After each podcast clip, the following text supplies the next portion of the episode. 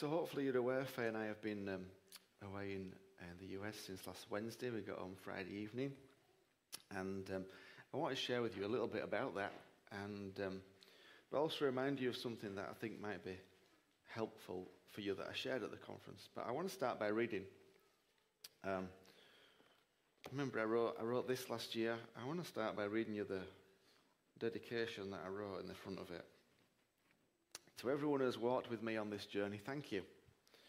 Thanks in particular to Paul, without whom this book wouldn't exist, and to my wife Faye and my awesome kids, for releasing me to write and letting me take whole days and occasionally a week tucked away on my own. This is the bit I really wanted to hear. Huge thanks to my church family in Shipley. They have lived through the development of these thoughts and ideas and live out the pages of this book.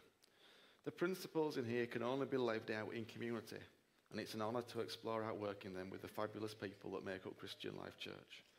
Thanks to each and every one of you who choose to live life with me for King Jesus and his kingdom. And really, the, the headline for this morning is that last line thanks to each and every one of you who choose to live life with us. Um, because I want to try and help you see what it means to be part of this family, because it's so much bigger than what you see when we're together. Um, but before I share any more, uh, Nigel's going to come and share a little bit about the Billy Graham Evangelical Association Rapid Response Teams, because that's who we were asked to go and speak to, and that's who Nigel works for. Um, and the link was through Nigel, which we'll talk about in a minute. So he's just going to share really briefly what that is and what they do, so you get a bit of context about where we were going and who we were speaking to. Thanks, Nigel. Morning, family. It's good to be back with you. Yeah, so my journey uh, really with uh, the Billy Graham Evangelistic Association Rapid Response Team, and you always have to take a big breath before you say that sentence. Longest business card in the world, um, especially with my surname. Uh, yeah, it goes back to 9 11 and the attacks in the, the US. And really, I started a journey there of finding out what chaplaincy is. But more than that, chaplaincy is just a title that hangs on to living a kingdom life. And what I've seen both in the US and the Australian and the Canadian teams is really it's just a group of people that want to live life for the kingdom and share life, kingdom life, with those that are going through tough times. So it doesn't take a disaster for people to be in crisis. So those that I work alongside are those that have gone through crisis themselves, support their own church family, their own family, their own friends that are going through the challenges of life, whether that be finances, unemployment, loss, grief, trauma, pain. But they take those skills out into the world, uh, which is what we're all called to do as we live this kingdom life to take that which God has placed within us and carry it and release it to others. So, in the UK context, that means events like um, Shipley floods, or flooding in Doncaster, or the Grenfell Tower fire, or the terror attacks in London. Uh, most recently, the school in Wimbledon. You remember some children were killed when a car crashed there. And we come right alongside those that are hurting and grieving the teachers, the parents, those that just want to stand in solidarity and place flowers, those that are compelled to come for whatever reason, we are there to be the hands and feet, the embrace of Jesus in both our words and our deeds. And that is replicated across the globe as we reach out to others. Um, so in the US at the moment, they've got five deployments going two from hurricanes, uh, two from tornadoes, and wildfires as well including the, the tragedy that's uh, still unfolding in Maui, in Hawaii. So that's what we do, recent, really. Yeah, it has a big name, it has a big title, but it's actually down to individuals that carry life and want to share it with others. And it's my privilege to lead the UK team as we do that, come alongside those in the time of pain and grief. Uh, and that about sums it up, I think. Perfect. Thanks, Nige. So Nigel leads, how many chaplains have you got in the UK now? 97. 97. So Nigel leads a UK team of 97 chaplains who are all committed to doing that. And um, two years ago, he gathered them all together and invited Faye and I to go down and speak at a conference down south for the UK chaplains. And um, we must have done all right because he invited us back the next year. And um, so last year, um, and there were about 30 or so UK chaplains. We had a great time together. And um, at the previous one, I met this chap, the one on the, that side. This is Josh, Josh Holland. Josh uh, came over and because um, he heads up, well, he heads up globally, doesn't he? Basically, he heads up all the US and he heads up so all the rap responses globally. Josh heads up. He works with Billy Graham out of Charlotte in North Carolina, and um, sees Nigel's boss in that sense. Um, and so Josh came. Uh, you can take that down now if you can, Luke, as much as it is to have me and Josh's smiling face there. Um, so Josh came last year, and I remember um, I was at the back in one of the first sessions of worship. I remember looking at him and thinking, that man has the weight of the world on his shoulders. And I remember just praying. And over the course of the weekend, God met him in, he, in a most incredible way. God just met him uh, in a beautiful way. Um, we sat and talked for like two hours, and he just, he just poured his heart out. For two hours, he just shared it all, everything things he'd never told, all sorts, and never told anybody. And for whatever reason, God did this thing, and there was this connection that he, he, he built. And um, and so he said, I, Can I keep talking to you? Of course you can. So ever since then, every month we've FaceTimed or WhatsApped and just shared life together and built a relationship. And so it was Josh who said, Adam, I want you to come to the America conference where we're going to gather everybody because I want you to share with them what you shared with me. So it all got born out of relationship. I didn't go looking for it, I didn't go chasing for it. I, it just found me.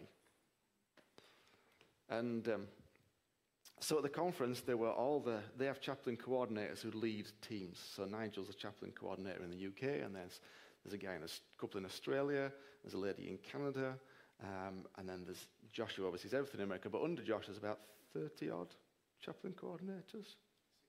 60, cha- all right, found that. 60 chaplain coordinators, um, most of them couples. So anyway, there were about 100 people at this, at this conference. And um, let me find out where I actually am. And as Nigel said, lots of these people had, their desire to help others had come out of their own times of crisis. I can't count the number of times that I cried listening to the stories and what had happened and what they'd seen and what had gone on. Some of them were sharing publicly in front of all these delegates examples of times in their lives that helped people. They'd just stand up in front of 100 people and go, This happened to me. This happened to me. That was where I was. This is what God's done. And so I cried countless times as I heard people experience stories of their own lives and their experiences as chaplains. And I can't share with you the stories of their own lives because they're not my story to tell. But two incidents of what some of them did as chaplains may help you understand the sorts of things they get involved in, the weights they carry. Um, one couple shared how uh, they'd been called to a shooting. So, of course, sadly in America, uh, there is at times uh, children die because they get shot because you can go into a store and buy a gun. We won't go there. But to them, it's as normal in the South as it is you offering somebody a cup of tea. So, but anyway, one couple got called, and they do what they call a death notification. So they share with the family that somebody's died, and they shared with the parents that their child had died in this instant, which is hard enough until the parents said. We can't share that with our family. Will you go to our house? There are 15 people there sat waiting. And they went, Okay. so they went and walked into a home. And because the parents didn't feel able, shared the news with 15 other people that this little boy had died. Another couple told how they'd been in, I think it was, I think it was Maui in Hawaii. Um, one of the chaplains actually was, was from Hawaii. He, he, happened to be in a team of something we did, so Faye and I got to spend some time with him. But um, his dad had built a church on the island, just celebrated 50 years of the church. and a wildfire had ripped through, destroyed the church, destroyed his home, destroyed everything. He'd gone back to help his dad, who had had everything literally burnt to a crisp.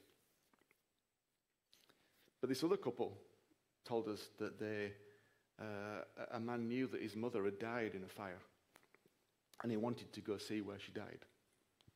So they took him to this burnt out place. And then they accompanied him to see what was left of mum. I won't tell you anymore.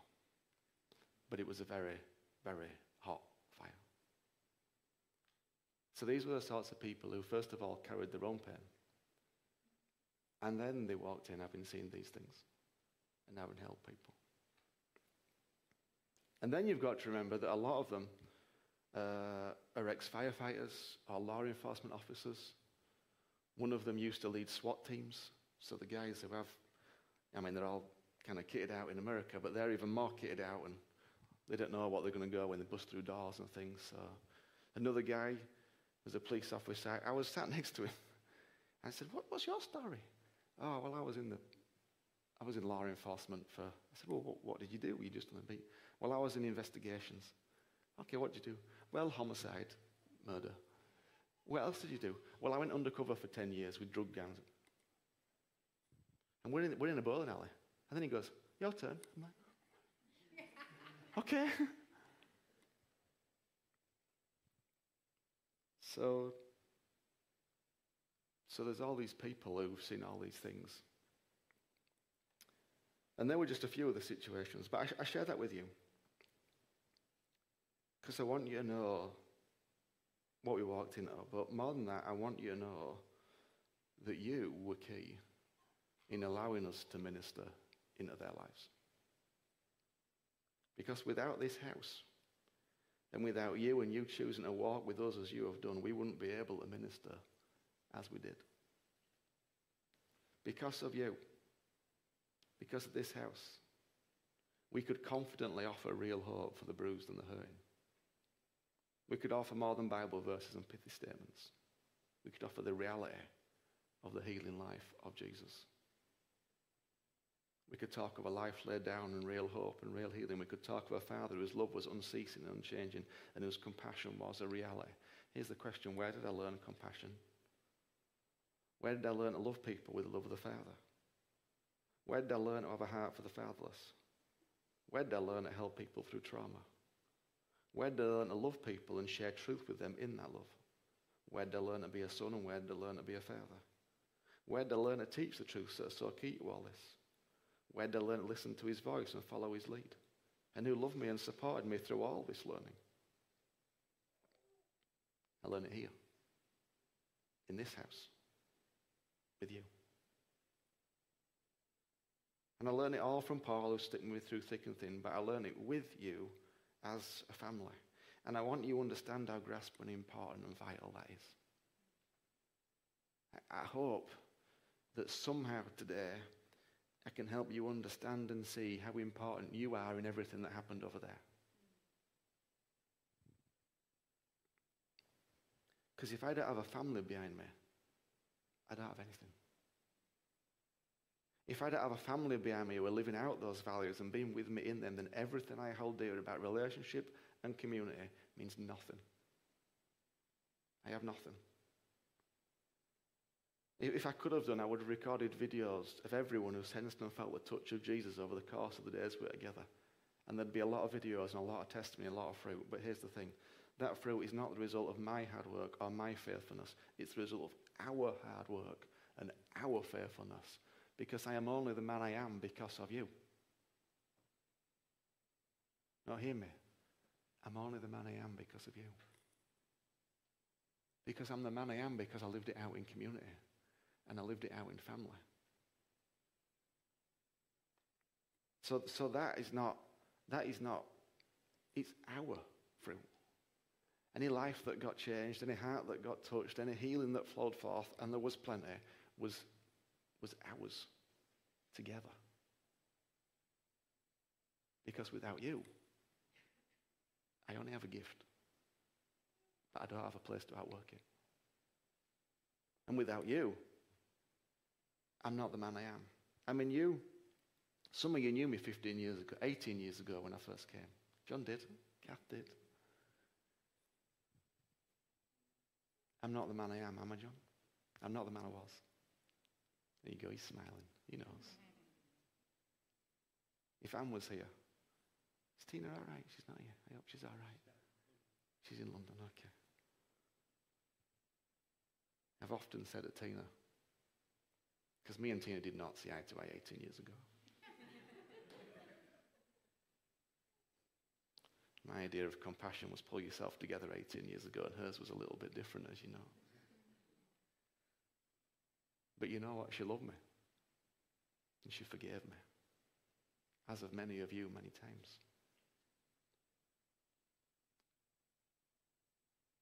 And that love and that forgiveness, that sowing, that means I can focus on this stuff as a job. That, that meant I could go 4,000 miles away and share what I've shared here many times. But to people for whom it wasn't a reality. Not fully.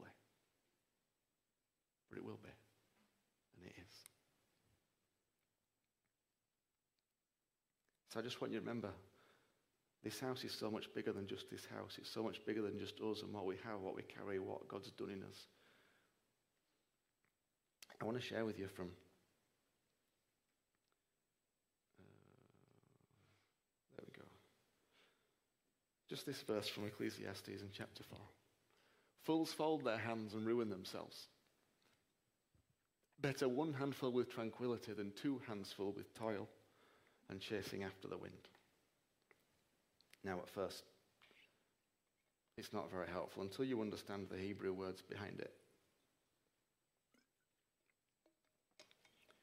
Fold their hands is the word yad.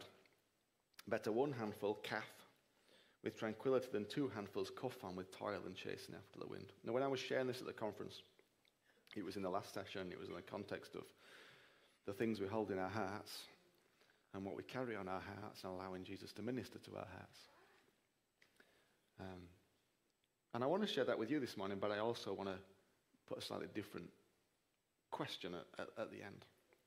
The word yad denotes power and authority. It's a sense as an ability to use power and authority, but it's possible to fold your hands. It's possible to check out, not participate, allow things to happen around you, and choose not to respond. And according to the proverb, then the folding of the hands, the checking out, the not bothering, the not taking part, the not participating, that leads to ruin. The word kaf means a flat palm. The proverb speaks one handful, it means a palm up and down, as opposed to kofan, which means a clenched fist. And according to the proverb, one open palm is better than two clenched fists. Really, this proverb is all about how you hold things. It's all about how you treat things. So you can fold your hands and just check out. Or you can hold things super tightly in your clenched fists. Or you can hold things with an open palm. Now, clenched, holding things tightly is what we often do, especially if we waited a long time for something. If we prayed for a long time, believed a long time, waited a long time, we want to keep hold of it. We want to keep it in. The problem is that, according to the proverb, one flat palm is better than two clenched fists. And apparently, two clenched fists is toil and chasing after the wind, which is a wonderfully Hebraic way of saying that it'll never be enough. Because when do you catch the wind? You don't. It's a no win game. Because we tend to close our fingers around that which we've been given and, and tightly hold on to it. Especially if we've lost something before and now we've gained something. It's how I was with Faye in the early years. And I just held way too tightly because I was terrified of losing it. But right now, just, just hold one hand open palm and clench the other into a tight fist. It won't take long till you feel your nails digging into your hand or to feel the stress along the back of your hand. But a lot of us kind of live in this way, desperately holding on to what we've got. Perhaps because we're scared of losing it. But really, it just creates stress It doesn't bring tranquility. It simply means you end up trying to control events and people, and that, that never ends well. Of course, we've got to grasp the truth that what God gives us is not ours. Nothing belongs to us. Nothing we have is ours to own and control. Everything we have is ours to tend to and take care of. That's the message Genesis 2. It was given to tend and take care of, not own and control.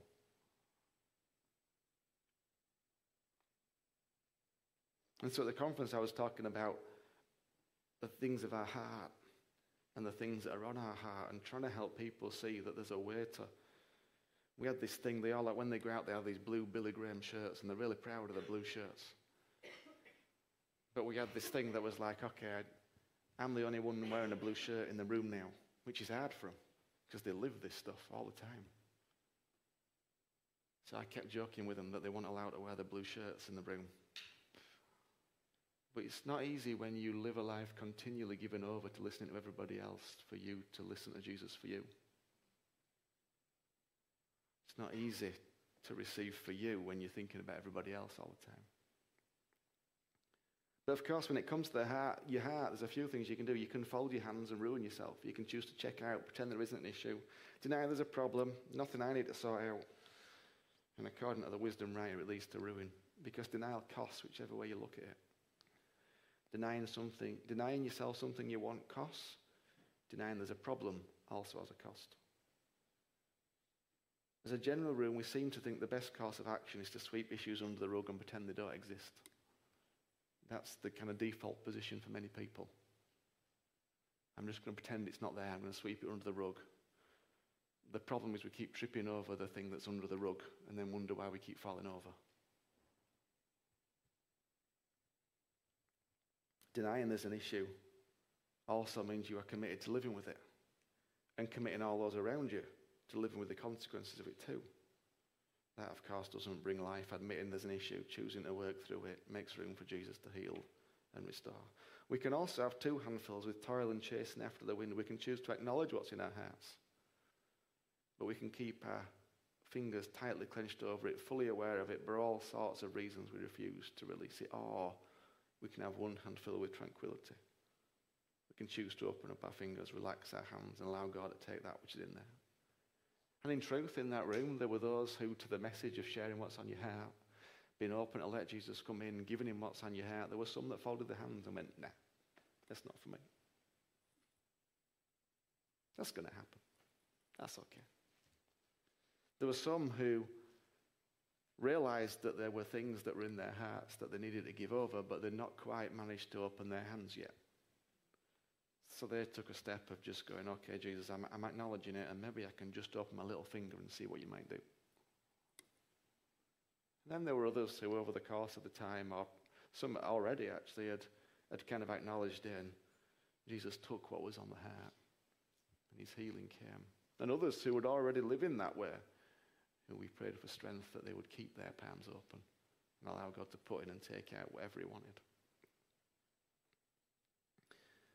But I want to apply these three postures to our hearts, not what's in our hearts, because you get that all the time, but I want to ask this question How are you holding what we carry as a church? And how are you holding the vision and heart of the house? Because it's more than possible to be a part of the family, but fold your hands when it comes to sharing the message and the vision of the house. It's more than possible to enjoy all the good stuff, but fold your hands when it comes to sharing it. To have power and authority, but choosing not to share it. Not to share how good God's been to you, to us, not to share what you can do. It's possible. Or you can hold it in clenched fists. You can choose to hold it super tight and cling onto it, or cling on to people in the house. But clinging onto things isn't healthy. Remember what Jesus said when he rose again to Mary? Do not cling to me.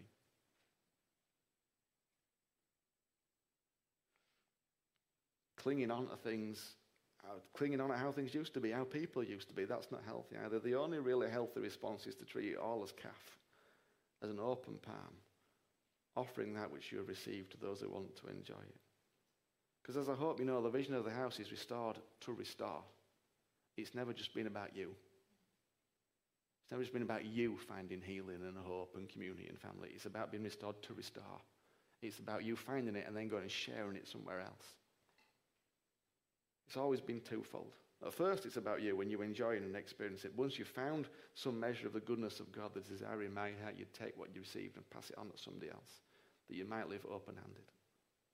Nigel asked me a brilliant question on the train back from Heathrow Airport on Friday. He said, What have you learned? And I pondered it for a moment. I said, Well, I've learned two things. I've learned there are people hungry for what we carry.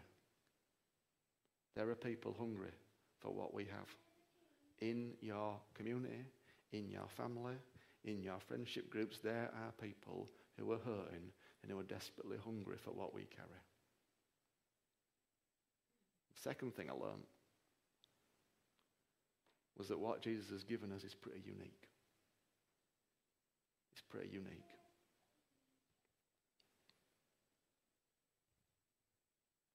One person said to me, I've never heard Scripture interpreted in the way you interpret it, but I want to know more.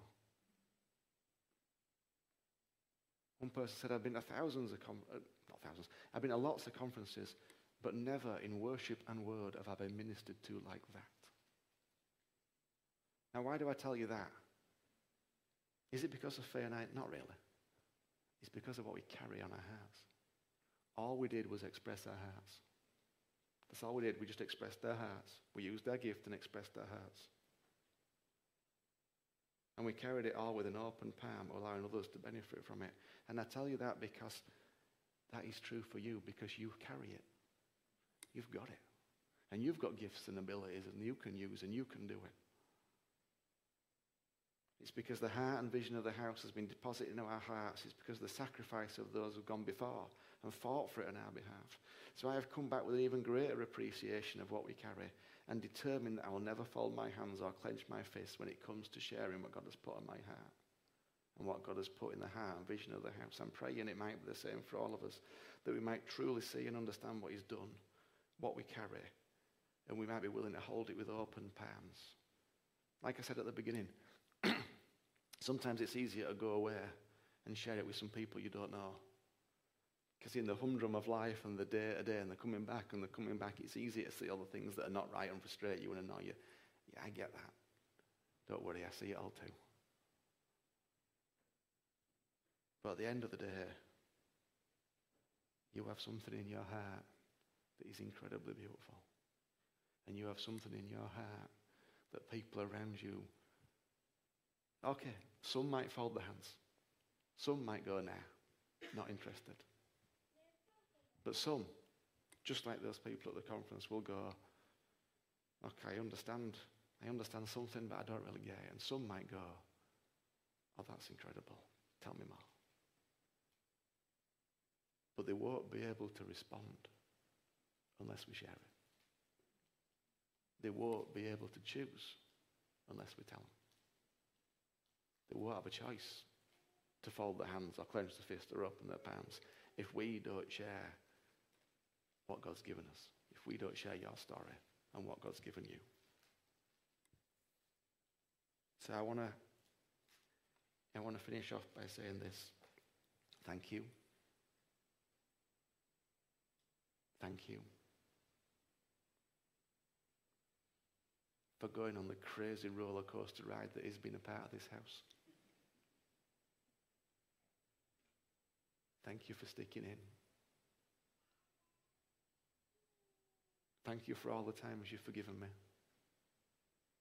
Thank you for all the times you've walked through that door while you've been cross at me and upset at me. Thank you for all the times that you have carried on loving each other. Thank you for all the times you've modeled faithfulness and accountability and commitment and trust. Thank you for all the times that you have been a family. Because you do not know the effect that has in different places around the world. But what God did in Charlotte for those four days, God could not have done without you and without all of us. Because I wouldn't have been able to go do it because I wouldn't have been me and I wouldn't have had you with me. So thank you. And wherever we go and whatever we do, it's the same. But for this morning, I just want you to know that I'm so thankful and grateful that I have a family to come home to and a family that keeps on loving me despite me in all my goodness and all my not so goodness. Thank you. Shall we pray?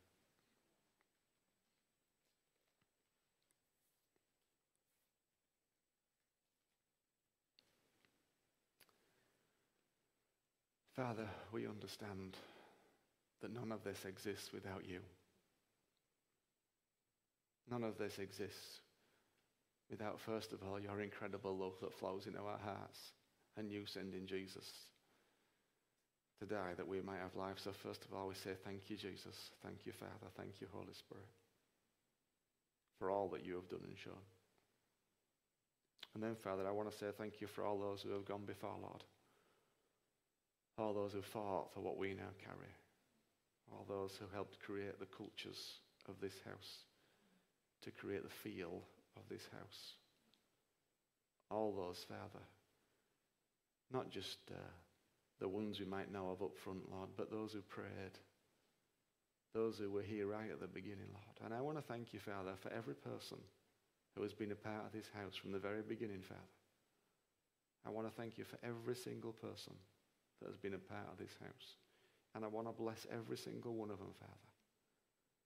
Wherever they are at in relation to us, whether they still think we're wonderful or they don't, Father, I bless and I speak goodness over every single person that has ever been a part of this house.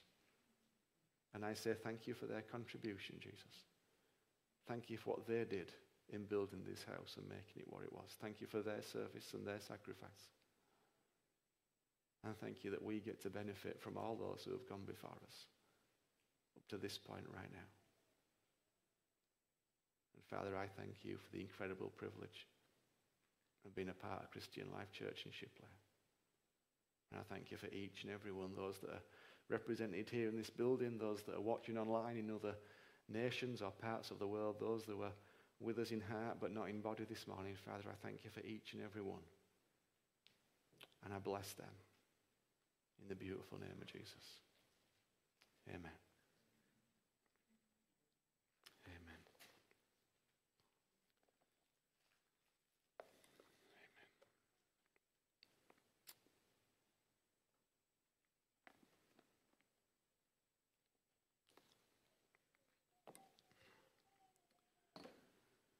Keep loving one another. Keep forgiving one another. Keep caring for one another. And remember, any joy we have, any fruit we see, belongs to us all together, okay? It's ours. It's a privilege to serve Him and a privilege to go. It's a wonderful privilege to come home. So before you go,